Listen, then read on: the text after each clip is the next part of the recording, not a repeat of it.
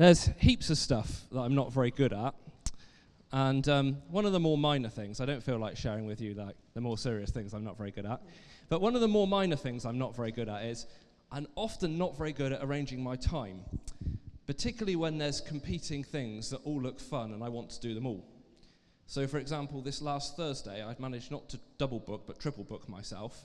Um, I needed to be in Swindon, Bristol, and Cornwall all at the same time. And it was because all three things looked fun, so I said yes to them all and then had to untangle myself afterwards. Um, last week, some friends of mine landed in London. I haven't seen them for 15 years. And when I knew they were coming, I immediately said to them, Oh, come and stay. You've got to come and hang out for a few days. We haven't seen each other for so long. We've got so much catching up to do. And they were like, Yeah, great. We'll come.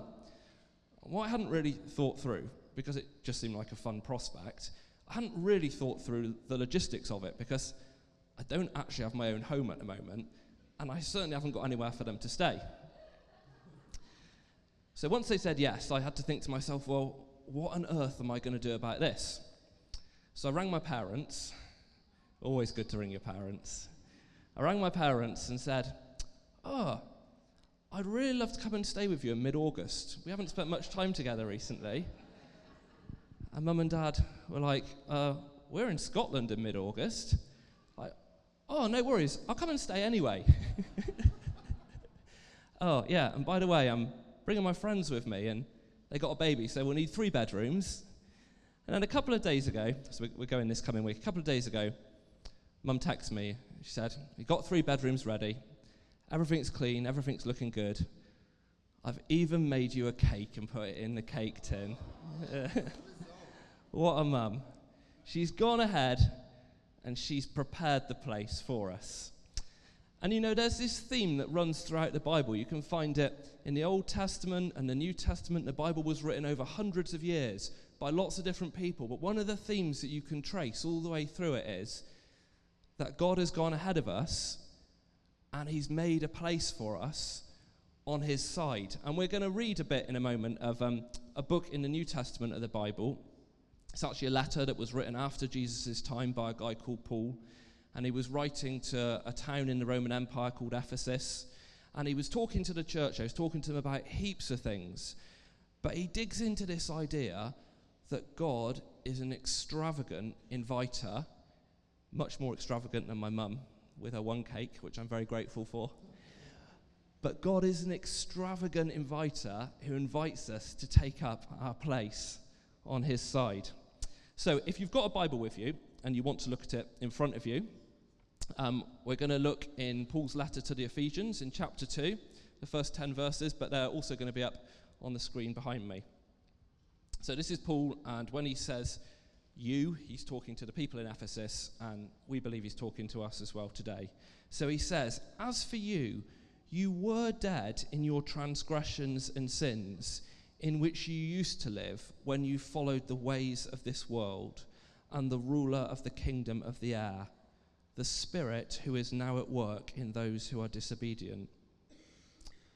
All of us also lived among them at one time, gratifying the cravings of our flesh and following its desires and thoughts. Like the rest, we were, by nature, deserving of wrath. But because of his great love for us, God, who is rich in mercy, made us alive with Christ, even when we were dead in transgressions. It's by grace you've been saved. And God raised us up with Christ and seated us with him in the heavenly realms in Christ Jesus, in order that in the coming ages he might show the incomparable riches of his grace expressed in his kindness to us in Christ Jesus. For it's by grace you've been saved through faith. And this is not from yourselves, it is the gift of God, not by works, so that no one can boast. For we are God's handiwork, created in Christ Jesus to do good works, which God prepared in advance for us to do. I don't know if you've ever asked yourself, when life's been going through its ups and downs, is God even on my side? If He's there, is He on my side? I've definitely thought that heaps of times. God, I believe you're there, but are you on my side?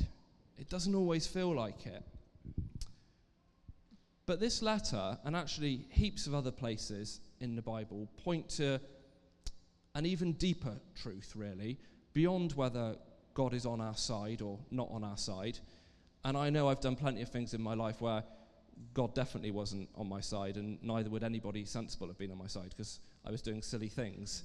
But the deep truth through all of that is that God has made a place for me and for you, whatever our story, on His side.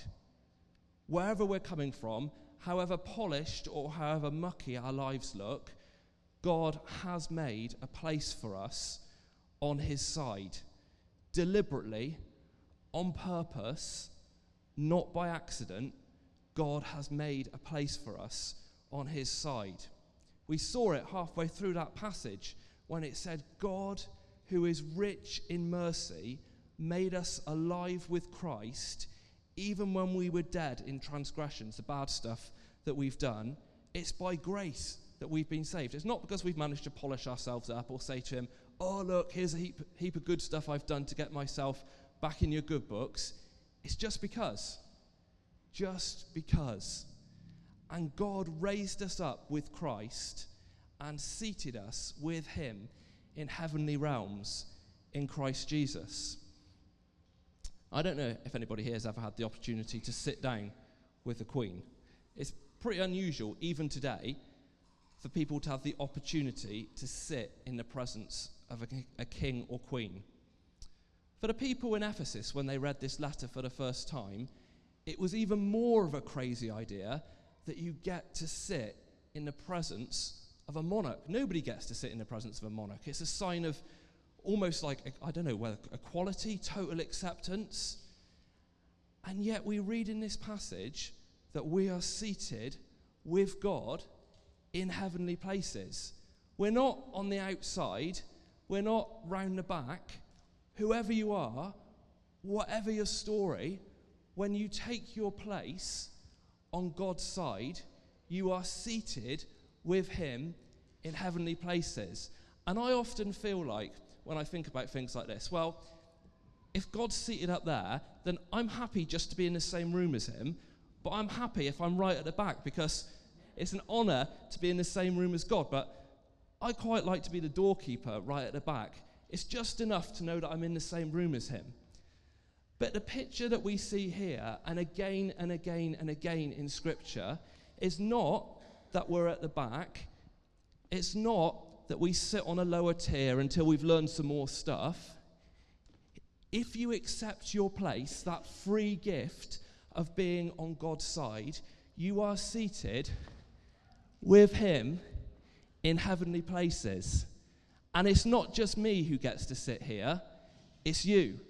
There's your place with God in heavenly places. And it doesn't matter how rubbish your life is, it doesn't matter how much stuff you've done that you're proud of, or how much stuff you've done that you're ashamed of.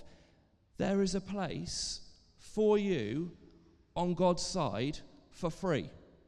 And He's not interested in how much good stuff you can prove to Him that you've done. And He's not interested in how much bad stuff you think you've done that disqualifies you. If you take your place on God's side, you're not at the back door, you're not on the bottom step, you're seated with Him in heavenly places. This last week isn't the only time that I've had a diary malfunction. I've had repeated diary malfunctions. Um, it's not because I use a paper diary. A paper diary is a wonderful thing. Um, I also had a diary malfunction last year whilst I was at Focus, which is our church annual holiday camp. Um, and I went last year as a steward so I could get a free place. It's a great way to go to Focus for free, um, to serve on a team, and you get to meet loads of cool people. Um, and I accepted my place on Focus and knew that I was going to be having to serve full days. And a friend of mine called Ben, um, he asked me if I'd like to go and get involved in a sort of history event that he was running. I used to be a history teacher. Ben was a great mate of mine at school. And I'm like, oh yeah, I'll definitely come to that, knowing full well it was on at the same time as Focus. But they were both too fun to say no to. And then I had to work out how on earth I was going to arrange this. So um, I worked right up until the very end of my shift at Focus, ran, jumped in the car, hurtled up into Wiltshire where his, um, his little history event was taking place, and bundled myself into the hall, looking like I'd been serving on a campsite for the last week. And you know how, like, when you go to any kind of, I don't know, like niche event, there's always like a look, isn't there? Every subculture's got a look. And the look when you go to history events, for the guys, it's open neck shirts and coloured chinos. I think there's like some kind of code depending on whether you're wearing yellow or red or blue. I d- I don't know what it is. And so I, I bundle in there looking like a complete mess and feeling completely out of place and hoping nobody got too close because I knew I smelled, it was a hot day, etc., etc. Um, and I had to give a talk. And um, I actually gave a talk on something that took place almost exactly 75 years ago. 75 years ago, just slightly later on in August. And it was an event in the Second World War. And um, it involved Romania changing sides in the war, a bit niche. Um, but I learned heaps from studying about it to be able to talk about it. Uh, and Romania, uh, for the biggest part of the Second World War, was run by an awful dictator, a fascist guy. And there was a puppet king, a really young guy. People looked at him and thought he was naive and stupid and had no power, and the dictator told him exactly what to do all the time. But the young king looked at this awful dictator and thought, we've got to do something about this. So, with a few people, really bravely and against all the odds, he plotted how to overthrow this dictator and for Romania to change sides in the war. And within the space of a couple of hours, they executed their plan. It worked, and they changed sides. And for them, changing sides meant changing absolutely everything. It wasn't just getting rid of this awful dictator, they had to change in an instant, if it was going to work, who was in charge of education, who was in charge of the army, who was in charge of the police, who was in charge of finance, who was in charge of culture. Changing sides meant everything changed. And it's like that with us too. When we make our decision that we're going to follow Jesus, changing sides changes everything. Sometimes it happens fast, sometimes it happens slowly. But changing sides changes everything. It changes the way that we think about ourselves. It changes the words that we speak about other people. It changes the way that we govern our finances. It changes the way we run our relationships. It changes the way we treat those who are on the outside. I made my decision to change sides when I didn't really know what I was doing. I was maybe four or five years old but I knew what the other side was, and I knew I wanted to be on it. I knew I wanted to be on God's side. And I find myself now still reading stuff in the Bible and thinking, ah, that's something else that's changed. I hadn't realized that. That's a change that I need to put into place because changing sides changes absolutely everything. In the passage that we read, it describes what we were like and now what we are like after we've changed sides. It says we were dead. We were following the way of just everybody else around us. We were being disobedient. We were, to, to quote it directly, gratifying the cravings of the flesh. Actually, just as an aside there, right at the beginning, it talked, didn't it, about the spirit of the air, a bit of a weird thing to talk about. It means the evil one. Jesus tells us himself directly that God hasn't just prepared a place for us, he's also prepared a place to get rid of the evil one in. You can read it in Matthew. Jesus tells us that there's an eternal fire that's prepared for the evil one. That's what we were like. We were lost. We were dead. We were disobedient. But we are, according to what Paul wrote in his letter to the Ephesians, we are made alive. We are raised up with Christ we are seated with him, even when we don't feel like it and feel like we've disqualified ourselves. We are seated with him. We are shown the incomparable riches of his grace, and we do get to work with him, alongside him. He's prepared stuff for us to do because he's seen you, whatever your story, and He's seen me, the bits of my story that I let you see, and the bits of my story that I don't let you see. He's seen the whole lot, and He's made a place for you and for me on His side. And changing sides changes everything. I just want to acknowledge that I know for, there, there are people here today for whom changing sides has been tricky. It's been painful. For some of you, changing sides has meant an end to some friendships that you've been in. For some of you, changing sides has meant strain within your families. We are extremely honoured as a church family to have people who are part of us for whom changing sides has literally meant losing everything losing their homes, losing their livelihoods, losing their families, and escaping with just their lives. Changing sides can be extremely tough. But I want to say to you if you're finding changing sides tough, it doesn't mean you're getting it wrong.